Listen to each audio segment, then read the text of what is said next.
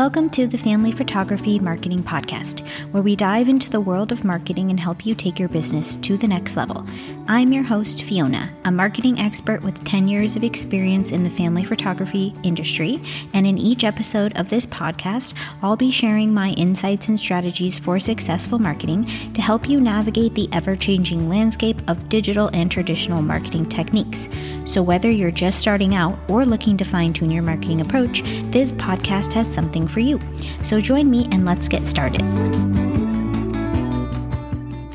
Hello, everyone, and um, long time no talk. I had hoped to keep the podcast going through the summer, but August is generally one of my busiest months in my business just because all of my mountain locations are open. Um, so I ended up having about 17 adventure sessions in August. And so I just didn't quite have time to record in the way that I wanted. But I'm back now and hoping to be back through December or so, where I'll probably take a break for that month. So this episode is going to be about styling in marketing. And I think this is really important because if we were to ask potential clients what their biggest obstacles to booking, which FYI, that is something that I suggest everyone does if you have Instagram using stories as a way to pull your audience to find out more about them. This is a wonderful question to ask. So, when I ask this question, the number one reason is always money. So, to avoid getting that answer, I don't, I say besides money. So, besides funds or cost, what are the obstacles? So, second for me at this stage in my business is availability because I get pretty booked out. And so people just aren't able to find a date that I have available that works with their schedule because of limited availability. Then the second, or sorry, the third would be how they fit into the brand per se. So when they see my images, there is an aspiration there where they want the elements of the session for their own family, which is, of course, what we want. We want to draw people into our brand. We want to attract, not chase. So, when you have that aspect of attraction, people are going to be trying to figure out how they can get the results that they fell in love with. And for family photography, a major element of that is styling. We all know when a family comes and their styling is really on brand for the type of work that you do. The colors work really well with the location. The flow of the dresses work really well with the location. All of those things work really well with your style and the type of session that you like to produce, as opposed to, for example, I'll use mom. Let's say that she shows up in like a very, very bright colored tight dress that she's clearly uncomfortable in. That's going to affect the session overall. It's going to affect her, how she feels, her memory of the session, because she may remember feeling uncomfortable, feeling like she's tugging on her outfit, like it doesn't fit the way she wants it to. It's going to affect my editing because I do have some parameters I ask people to stay in because of the way that I edit certain colors. If things are too bright, um, they are just tricky for me to edit and then they end up detracting from the overall scene because I'm having to bring those colors down without bringing the rest of the colors down. So I do have parameters around those style elements, and they're all in hopes that people will show up and have interpreted my style advice to a way that makes it feel really cohesive for their own family, but also works for me as the artist as well. So, here are some reasons that styling is a really great way to market. So, talking about styling allows us to show up as the expert because you don't need to have a styling degree or have worked at Nordstrom as a professional shopper or anything to have an idea right now in your head of the types of outfits that you love that people wear. And it's not that we're trying to get everyone to conform to the same look. I heard this Instagram post that someone was saying, not every dad needs to wear white a white shirt and, and brown pants or whatever. Whereas secretly, I love when dads wear that um, because I would rather have them wear that that's very neutral and let the work that mom put into her dress and the kiddos shine unless dad has a style that he wants to bring to the table where like for my personal family my husband is very into style. And so it would never fly for me to style him for our own shoots. That's something that he really enjoys for himself. But if the dad isn't like that, I'd rather have him in something that showcases everyone else's outfits even more and allows him to wear something that works and is easy to find and doesn't cost a million dollars.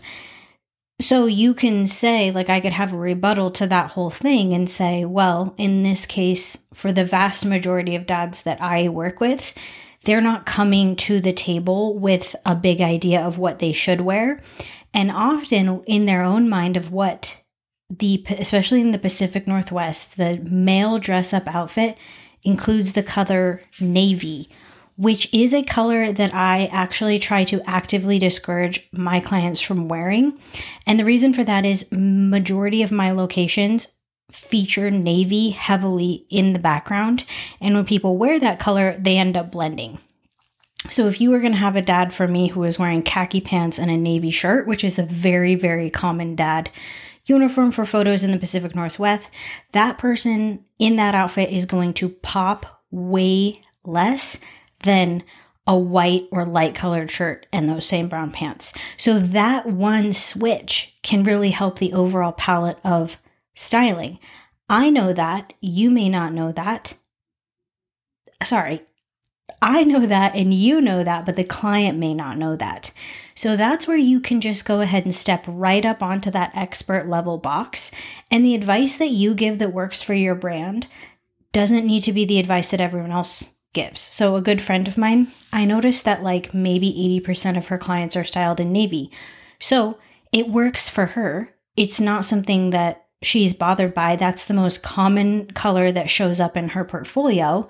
So it's working for her. That's perfectly fine. I'm talking about for my sessions and the outcome that I want my clients to have and the trust to stay really high. There are certain parameters that I need them to follow so that I'm not producing a product that is very unlike what they showed up with. And it's not to say, or the product that is very unlike what they fell in love with.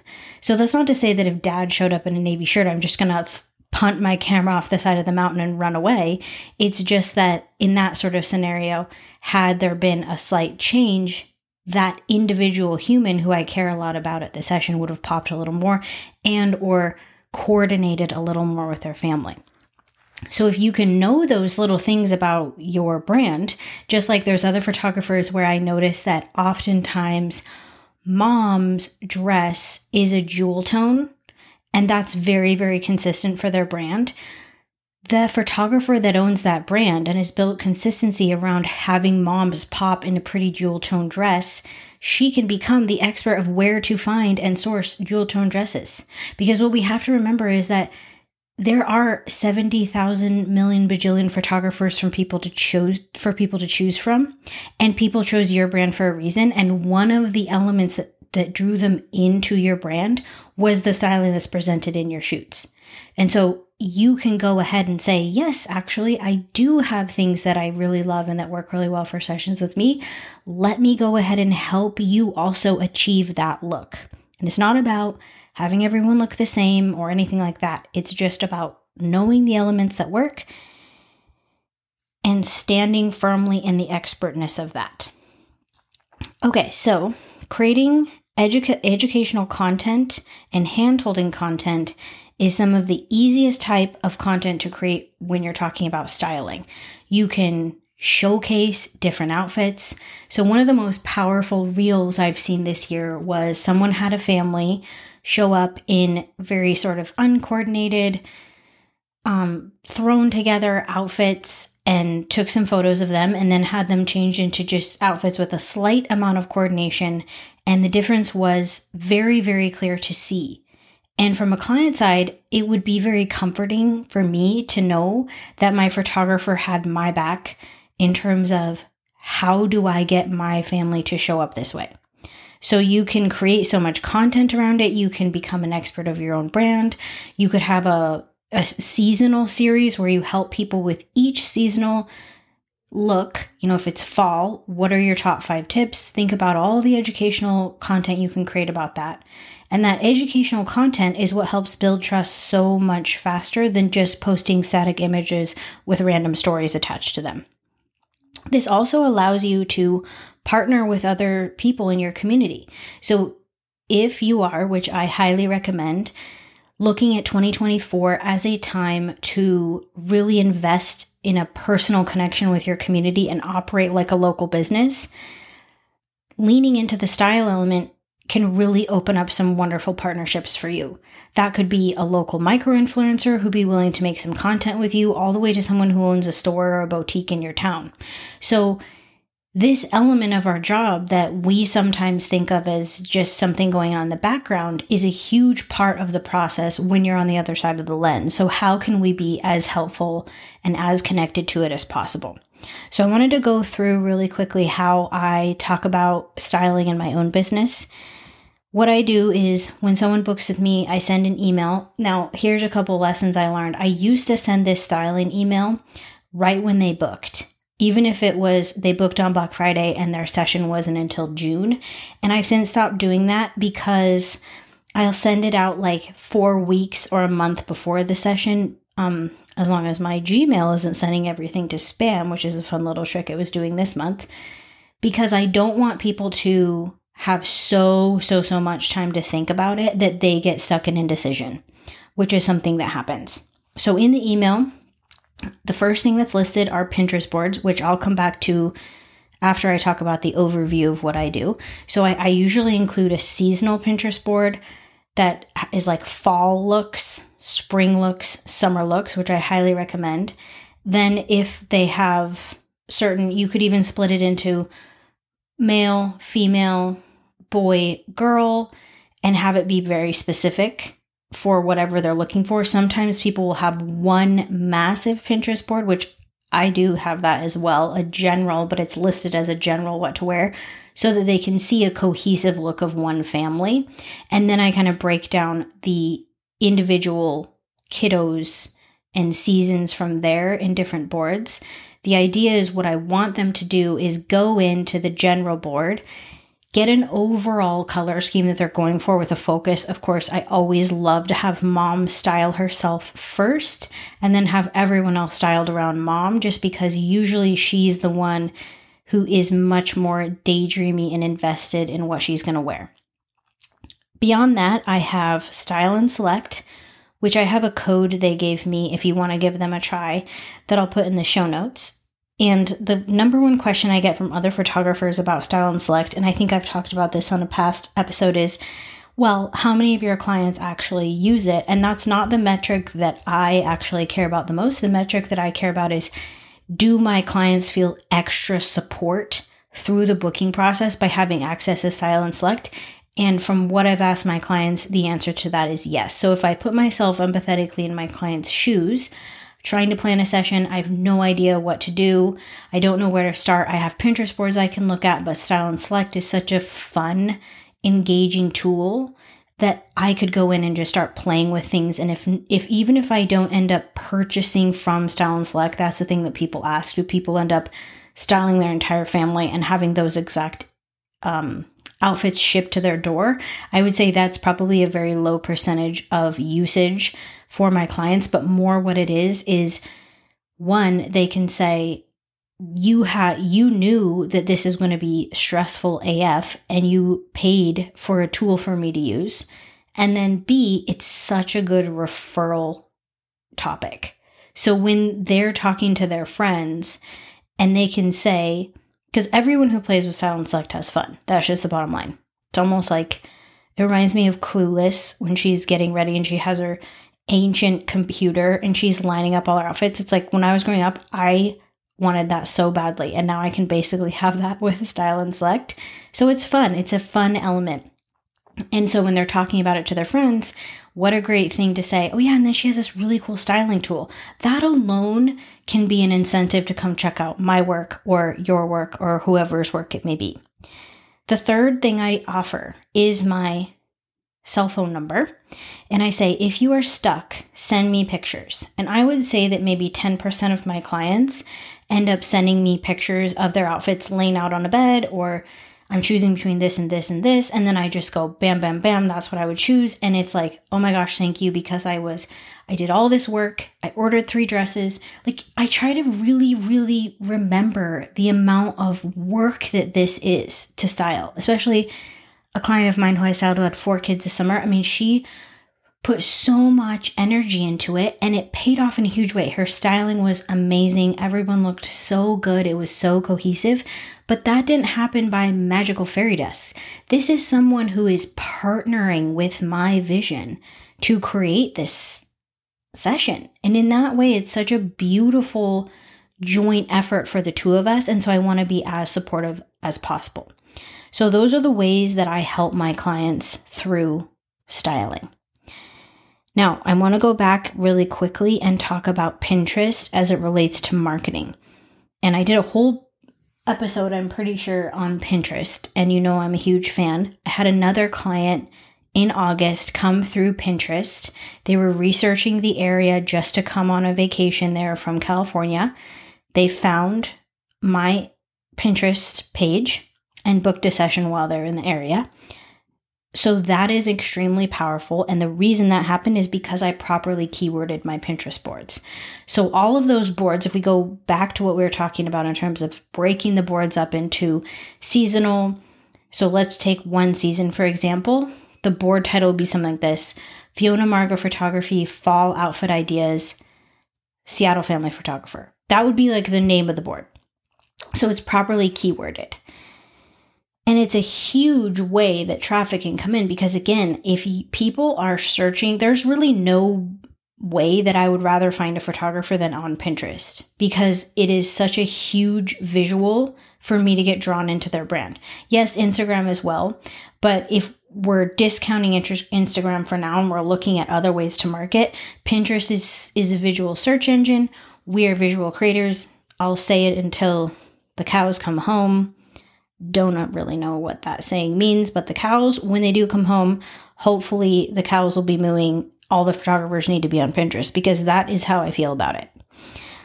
So, again, when you're looking for how you can add value to this, you obviously want to be careful with boundaries. So, I haven't run into anything where people were taking up too much of my time or you know, whatever with their styling. And if I did, I would obviously have to put a boundary in place. Like I said, only about 10% of my clients end up asking for clarification over text or email. And an example, like I have a session tomorrow up in the mountains.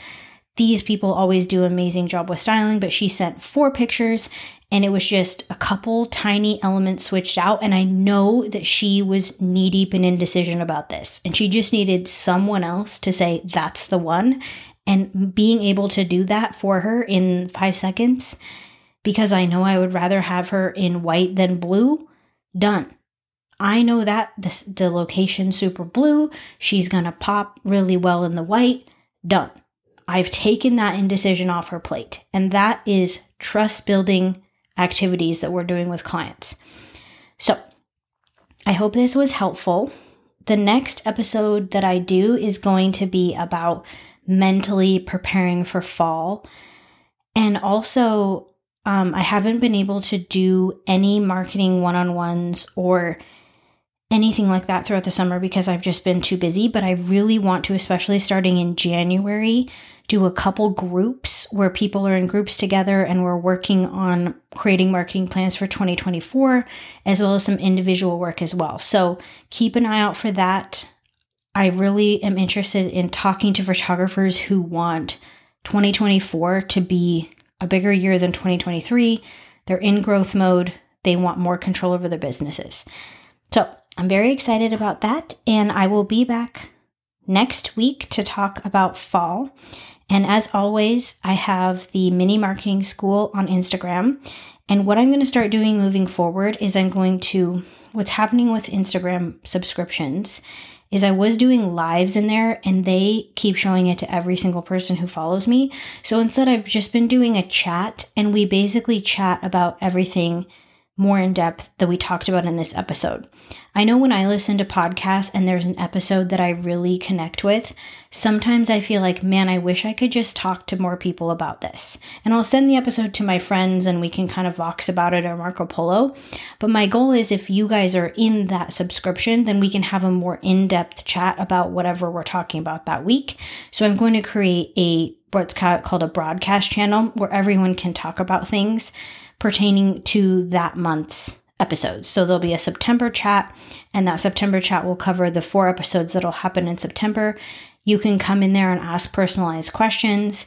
I will be there to answer them. Obviously, can't be like, Fiona, make a marketing plan for me, but it can be like, hey, what do you, if you were going to do this type of board or this type of board on Pinterest, what would you do? And I'd be happy to answer questions there. So in the show notes, I'll link the Style and Select um, coupon code thing. And I will also link to my Instagram. All right, guys, have a good week.